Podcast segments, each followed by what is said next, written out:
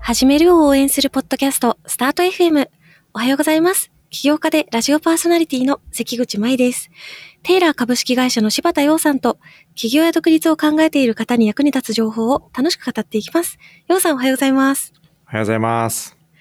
いやー、嬉しいお便りが来ておりますので、お、おまず最初にご紹介したいと思います。願いします。ラジオネームトミーさん。はい。ようさん、まいさん、いつもポッドキャストを楽しく拝聴しております。こちらのポッドキャストを聞いて、ついに法人を設立しました。お、素晴らしいです。実際の登記作業は思っていたよりも簡単で、こちらのポッドキャストでも紹介されていた通りに、フリー会社設立を活用しました。最近は一人法人であればマイナンバーカードを活用して、役所に出向かなくても一通り電子申請で完結するようになっており、どんどん起業しやすくなっているのだなぁと感じました。お二人の起業後のエピソードや副業に対する考えを聞いてようやく後回しにしていた法人設立を実行することができました。まだまだ新米社長ではありますが、引き続きこちらのポッドキャストや US でのご活躍を応援しております。とのことです。ありがとうございます。おめでとうございます。素晴らしいですね。いやー、まさに始めるを応援するポッドキャストということで、素晴らしいです。始めているということで、 頑張ってください。応援してます。応援してます。また、あのね、その後のご報告などもお待ちしております。なんか、な、マイナンバーカードを活用すると電子申請できるんですね。それ知らなかっいた。やー、私も知らなくて、どういうことでもなんでマイナンバーカードが逆に必要なんだろう。取締役でってことだよね。代表取締役でってことだよね。きっ とね。かなどういう、ね、全然知らなかったんですけど、そう、マイナンバーカードって、ね、最近 、いや、私、あの、実はまだ作ってなくて、えー、なんか別にえー必要性を感じなかったんですけど、そうですか。でも、なんかさ、その会社やってると、なんだかんだ言って住民票を取ってこいとか、個人の印鑑証明取ってこいとかって発生しません私、せっせと、あの、取りに行って行ってました。 ちょっとそれやめようよ。そそろそろ観念して作成したいと。だってコンビニで出ますよ。ねえ、本当いや、なんかその法務局の隣にすごい美味しいレストランがあって、そこのランチを食べるの楽しみにまあまあまあ、わかりますよ。あります港よ法務局のね、隣のミリューというお店なんですけど、皆さんおすすめでございます。 ということでですね、あの、おめでとうございますってことで、えっと、今日のね、テーマとしては、こちらのお便りを取り上げてみたいと思います。ラジオネーム、田舎っぺさん。いつも楽しく放送を聞いています。この放送を聞いてスタートアップについての情報収集をしています。近々創業予定なのですが、初期費用をどうやって調達しようか考えています。最初は VC は入れずにエンジェルから集めようと思っています。エンジェル投資家との出会い方や、エンジェル投資家が出資を決めるポイント、エンジェル投資を受ける際に注意すべきことなどありましたら教えていただけると嬉しいです。ちなみに地方在住で今までの人生でスタートアップとの関わりがあまりありません。なるほど、なるほど。うん。そっちパターンね。確かに言われてみればね、なんか、出会い方っていうところはあんまり、うんうん。そのね、出資を決めるポイントとかはちょっと話したことあるかと思うんですけど、こういった場合にどうしたらいいのかなっていう。全く人脈がないケースですよね。そうですよね。うん、確かに。舞さんはどうやって入っていきましたいや、私は、えっと、IVS の、まあ、インフィニティベンチャーズサミット、あれ、略し方、んこれで合ってるから、合ってネームます、合ってます。そう。の、えっと、という、まあ、スタートアップカンファレンスみたいなものがあるんですけありどま、すね、大きいやつ。それの学生向けのワークショップみたいなやつが、2013年だか2年に、慶応義塾大学で開かれてて、それに、なんとなくツイッターで知って、なんか面白そうだなと思って学生時代参加したんですけど、そこでめっちゃ知り合いができて、うん。あの、同世代の起業家、今、今をときめくというかね、いい感じのき起業家の 皆さんも当時学生で仲良くさせてもらって、なんかスタートアップ面白そうだなっていうのがそこからななので、なるほど、なるほど結。構、まあ私も群馬から出てきた人間ですけれども、うんうん、そうういん。うイベントなんかにね、行くのはいいんじゃないかなと思いますねうん。うんうん。そうですよね。うん。そう。若いうちはね、なんかそれが一番良さそうですよね。その、うんうん企業系のサークルとか、そのイベントのスタッフとかってたくさんあるじゃないですか。はい。で、割とまあ、オオープンに募集してるというか、うんうん。そのお断りみたいな感じじゃないんで、うんうん。でそれが一番、まあ、様子を知るっていう意味で、まあ、リ全然リスクもないし、ね、お金は取られるわけでもないし、なので、それが一番手っ取り早そうですよね。もしその若いうちじゃなかった場合はどう思いますかねそ、そこですよね、問題はね。ああ、うん、確かになうん。まあ、だからすごく、テンプレで言うと、まあそういう人のためにアクセラレーションプログラムがあるんじゃないかっていうのは思いますけどね。ああ。だから、例えば私が今アメリカにいると、まあちょうど同じような状況じゃないですか。うんうん田舎っぺさんじゃないですか。なるほ ど。うんその文字通り。うん誰やねんみたいな。で、まあ、なので、えっと、そう、ちょうどね、これ始まる、この収録が始まる前にも舞さんと話してましたけど、ネットワークをどうやって作っていくのかみたいなものはやっぱり課題としてはあって、うんでもまあそうは言ってもね、ない素材触れないので、あるところからつなげていくしかないんですけど、ちょっとやっぱりね、ずっと長年中にいたみたいな環境とはだいぶ違うので、まあ知り合い捨てか、そういう、なんていうのかな、正面玄関が開いてるようなうんやつ、まあ、プログラムですね。うん、それはまあいいんじゃないですかね。でも、ね、一石二鳥なし、もしその YC みたいな、その、お金も出資してくれるアクセラレーションプログラムだったら一石二鳥じゃないですか。そうですよね。結構たくさん最近、いろんなベンチャーキャピタルさんがそういうのやってたりとやっか、てるやってる。ね、あと出資が、あの、必ずしも出資が確約じゃないやつとかもね、あの、逆に、あの、良くも悪くも、なんて言うんですか、リスクもないというか、そうですね。ねうん。あの、株取られるわけじゃないからね。ね、うん。そうなんですよね。なんか、エンジェル投資家の人たちが知り合いとして少ないっていうのも、もちろんあると思いますし、うんうんなんかやっぱ比べる相手があんまりいないので、うん、そのこれがいけそうなのかどうなのかっていう判断が結構つきづらいなっていうのが、えっと、まあ僕僕の場合は僕がアメリカで事業展開しようと思った時に、な結構課題に感じてたことで、おそらあーくまあ地方と、まあ東京とかっていうのもまあ同じような構造になってるのかなって思うんですけど、うん、うん。周りにあまりいないから、まあ、例えばねよくね学生スタートアップとかであるのはさ、まあそのあまあ、あの会社があのぐらいな感じだからみたいなうこん、確かに。うそれがあるとねあのちょっといろいろ心理的にはこう見当がつきやすいっていうのがあると思うんですけどうん、うん、うん、うん。それがないとね困っちゃうからでも逆確にかそになのまあそのピッチイベントとかアクセラレーターとかっていうところに行けばねそれはなんとなくあこんな感じねみたいなわかるじゃないですか、そうですね。アクセラレーターは本当に、ただあれですよね。考えてみたら、今、まあ業界にある程度いることによって、どこの会社が、どこの会社っていうか、どこの VC がなんとなくその安心感があって、アクセラレーターに安心して参加できるかってなんとなく肌感ありますけど、その、それさえもわかんない場合、うんなんかおすすめのアクセラ確かにねまあでもありなんか行って会ってみたらわかんじゃないかなと思いますけどねあー雰囲気とかで。うんとかそうそうまあまあいる人でわかるんじゃないですかこれそっかこれはちょそっっとかいけてないでしょみたいなそうは言ってもしね例えば全く聞いたことない会社の人しかいないけどみたいなとか、うん、そうですね。なんかあれですね、その、ベンチャーキャピタルさんの公開しているポートフォリオとかをホームページで見て、なんか、ああ、こういうところに出資してるんだ、みたいな感じで雰囲気を見るとか、うん実際に面談っていうか面接みたいなのに行ってみて、もしね、それでやばそうだなと思ったらやめとけばいいし、そうですよね、うんまあ、まあまあ一定数ねちょっと微妙なやつもあるのでそれはちょっとそういう前提で物事を見た方がいいかなというふうには思うんですけど、そうですね。なんか、ズバリおすすめの VC さんとかありますそんなこと言えないか。いやうん何がいいんでしょう今日本だとなアクセラレーターだったらな何が一番人気なんですかでも各社結構最近始めてません始めてますね。アクセ有名な、有名どころも、なんか今まではシリーズ A からやりますとか、うんうん。あのーまあ、シード、大きめのシードからやりますみたいなスタンスだった VC さんも、あ、これちょっと日本国内の動きの話ですけど、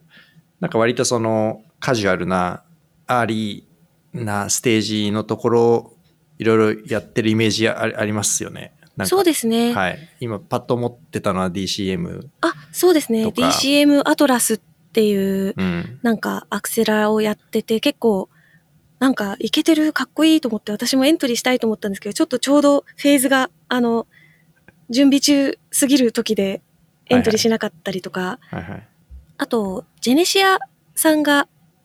ふんふんふん。ちょっと前に募集されてて、ふんふんふん。なんか、デモデイとかもね、最後にあったりして、うんうん。面白そうだなと。で、それも結構その、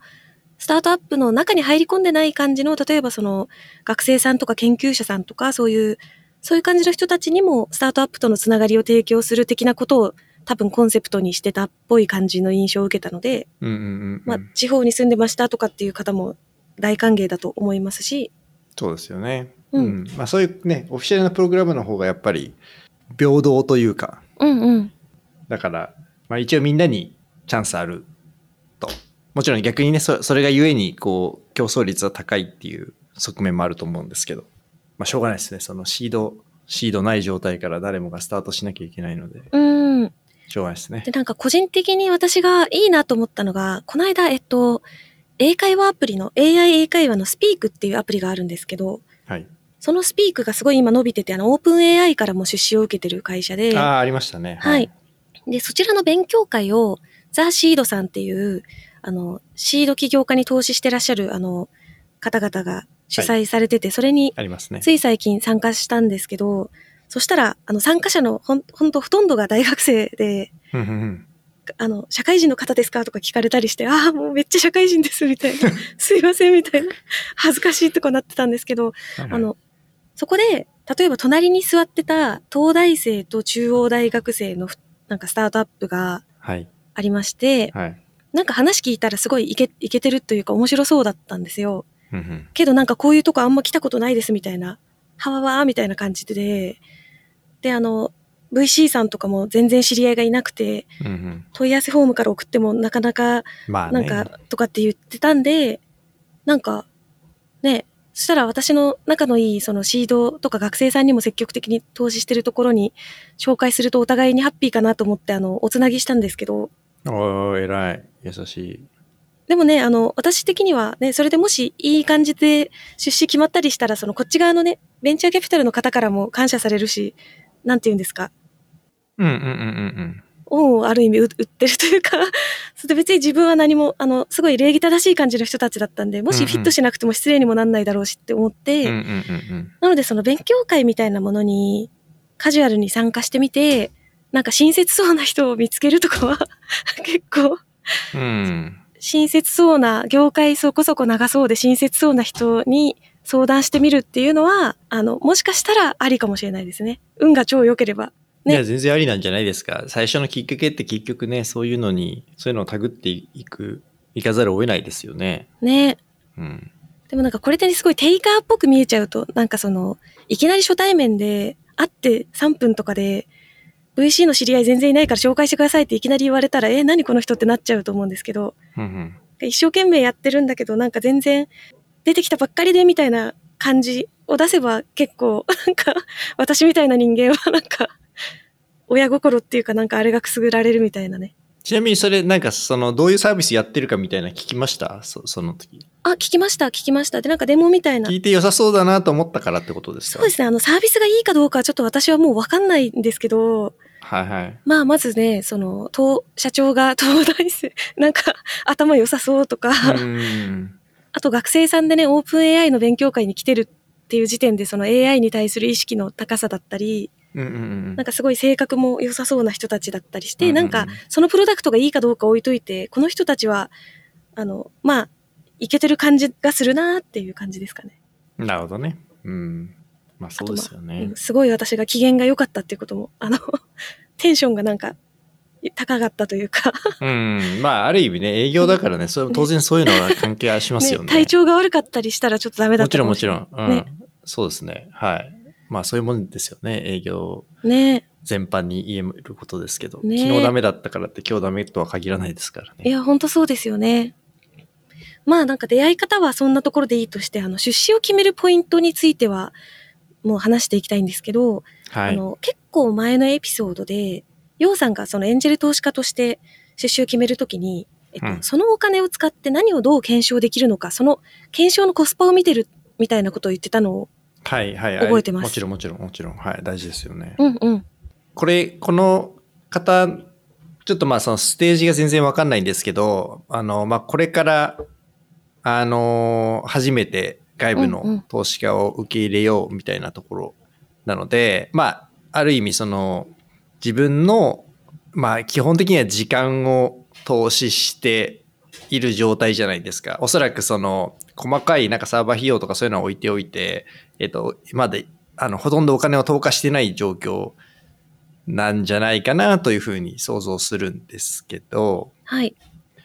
その状態でどこまで持っていけるのかっていうのは絶対投資家は見てますよね。ああ。つまり、要するになんかプランがあって、とりあえずお金をくれと、お金をくれたらう動くんだけど、みたいな、たまにあるじゃないですか。はいはいはい。 えみたいな。これやるのにお金かかんなくないみたいな、うんあるじゃないですか。そう、だから、なんかその、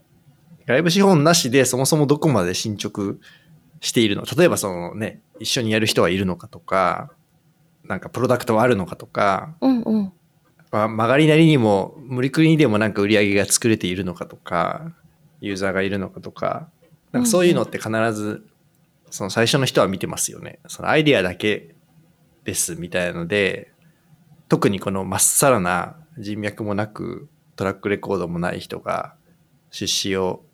受けるっていうのは、なんかあんまり起こんない印象があります。うーん。そっかそっか、確かにそうですよね。でも結構ついつい、なんでしょう、昨今の起業ブームもあって、起業した、よし、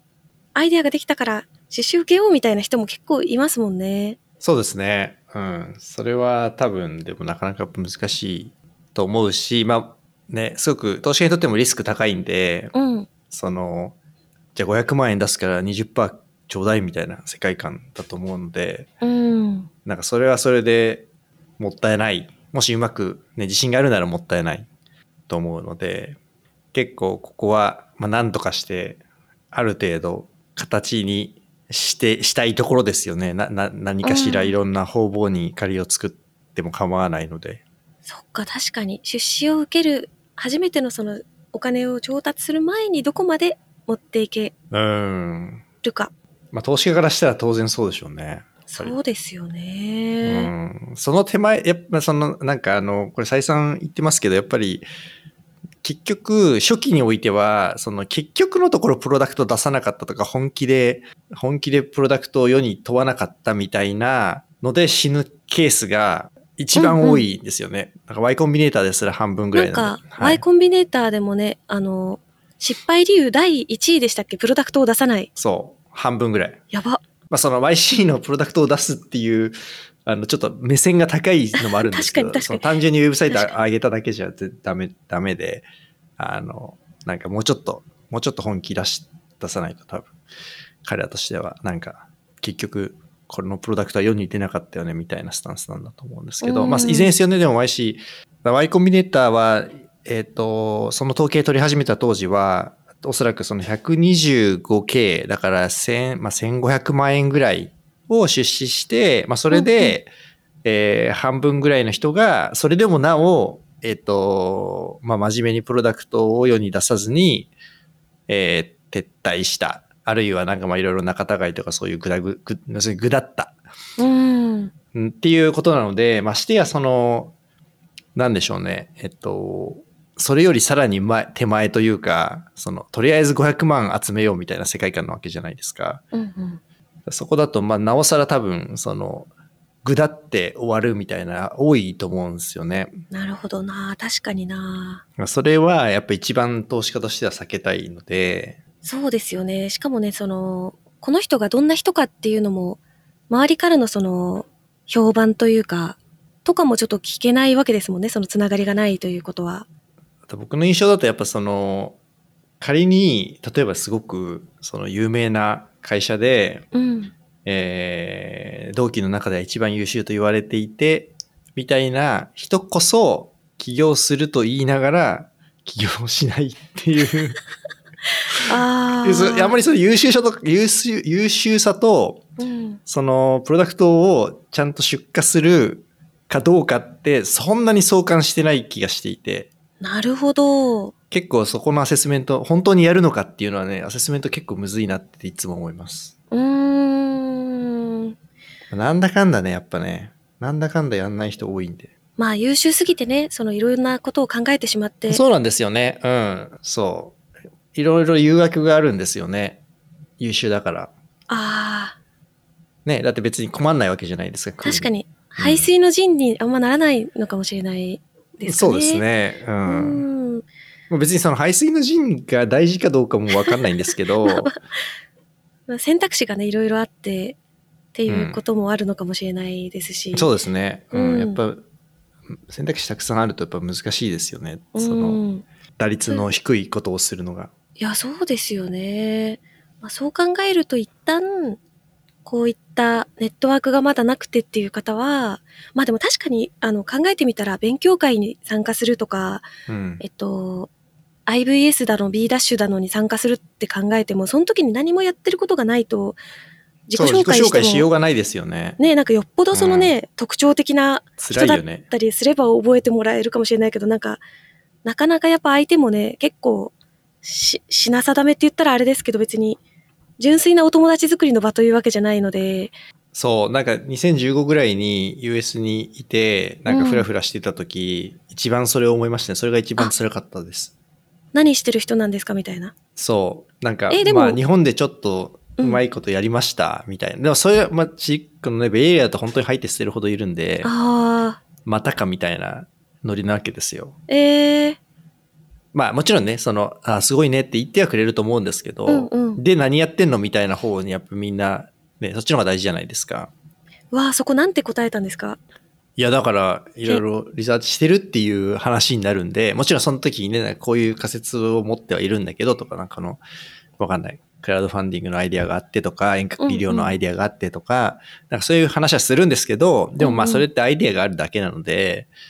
なんか、ふーんって言って、まあ面白そうだね、みたいな。あははは なんかそういう時って辛いですよね。自己紹介、え、自めっちゃ辛い。己紹介ってめちゃめちゃ嫌ですよね。なんかそういう時。そういう時の自己紹介本当嫌だね。いや、もう本当に、めっちゃわかります。うん。あの、なんかもう、すごいと思われなきゃいけないっていうか、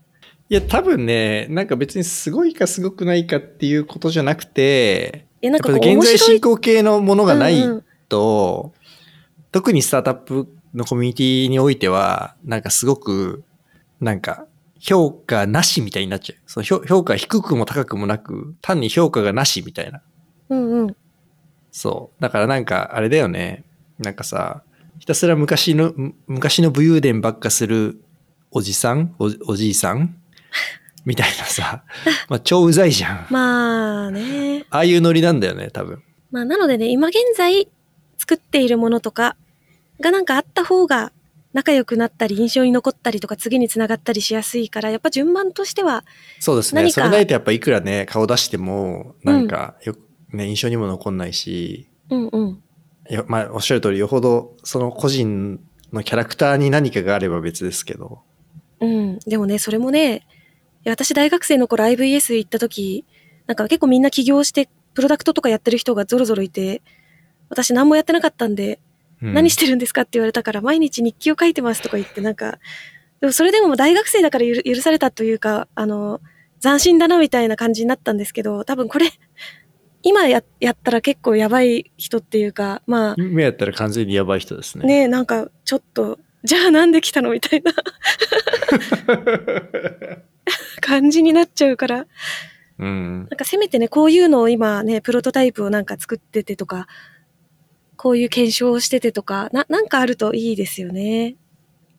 そうですよね。まあみんな基本はやっぱ応援したい姿勢なんですよね。だかそらうそうそう応援するもの、対象がないと、なんだってなっちゃうっていうね、こと会なん話じゃないですのか、ね。内容もね、ネタ切れっていうか喋ることもなくなっちゃうし、うん。なんか基本的にはね、なんかみんな応援したい人と、まあそれを助けてほしい人みたいな感じのね、カップリングになるじゃないですか。そういう場って。うんうん。そう、だからな何にもね、目指してるものもなければ、手伝う、なんていうの、手伝う能力というか、うん、ね、そういう引き出しもない人は、なんか、ん みたいな。うんうんうんうん。ど、どっち役できたんですかみたいな雰囲気ありますよね。確かに。ねまあでもあれですね、なんか今思ったんですけど、結構、もしそういうのをね、ご用意、ご用意というか、まず準備していただくことがスタートだと思いますけど、結構このポッドキャストですね、エンジェル投資家の方や VC の方もたくさんなんか聞いてるよって言ってもらえるので、いつかなんかオフ会とかをできたら、なんかいいマッチングがマジか、誰も来なかったらどうしよう。 3, 3人くらい来るんじゃないですか なんてことをね、妄伝想説のね。ちょっと想像したりしました。あの、ぜひ、ね、その後の進捗とか、あとね、こういう感じのご相談でも大歓迎なので、またメッセージお待ちしております。お待ちしてます。スタート FM ではあなたからの質問やメッセージを募集しています。ポッドキャストの概要欄から送ってください。そして最後まで聞いてくださったそこのあなた、チャンネル登録、高評価よろしくお願いします。今回も聞いてくださりありがとうございました。ありがとうございました。それでは素敵な一日をお過ごしください。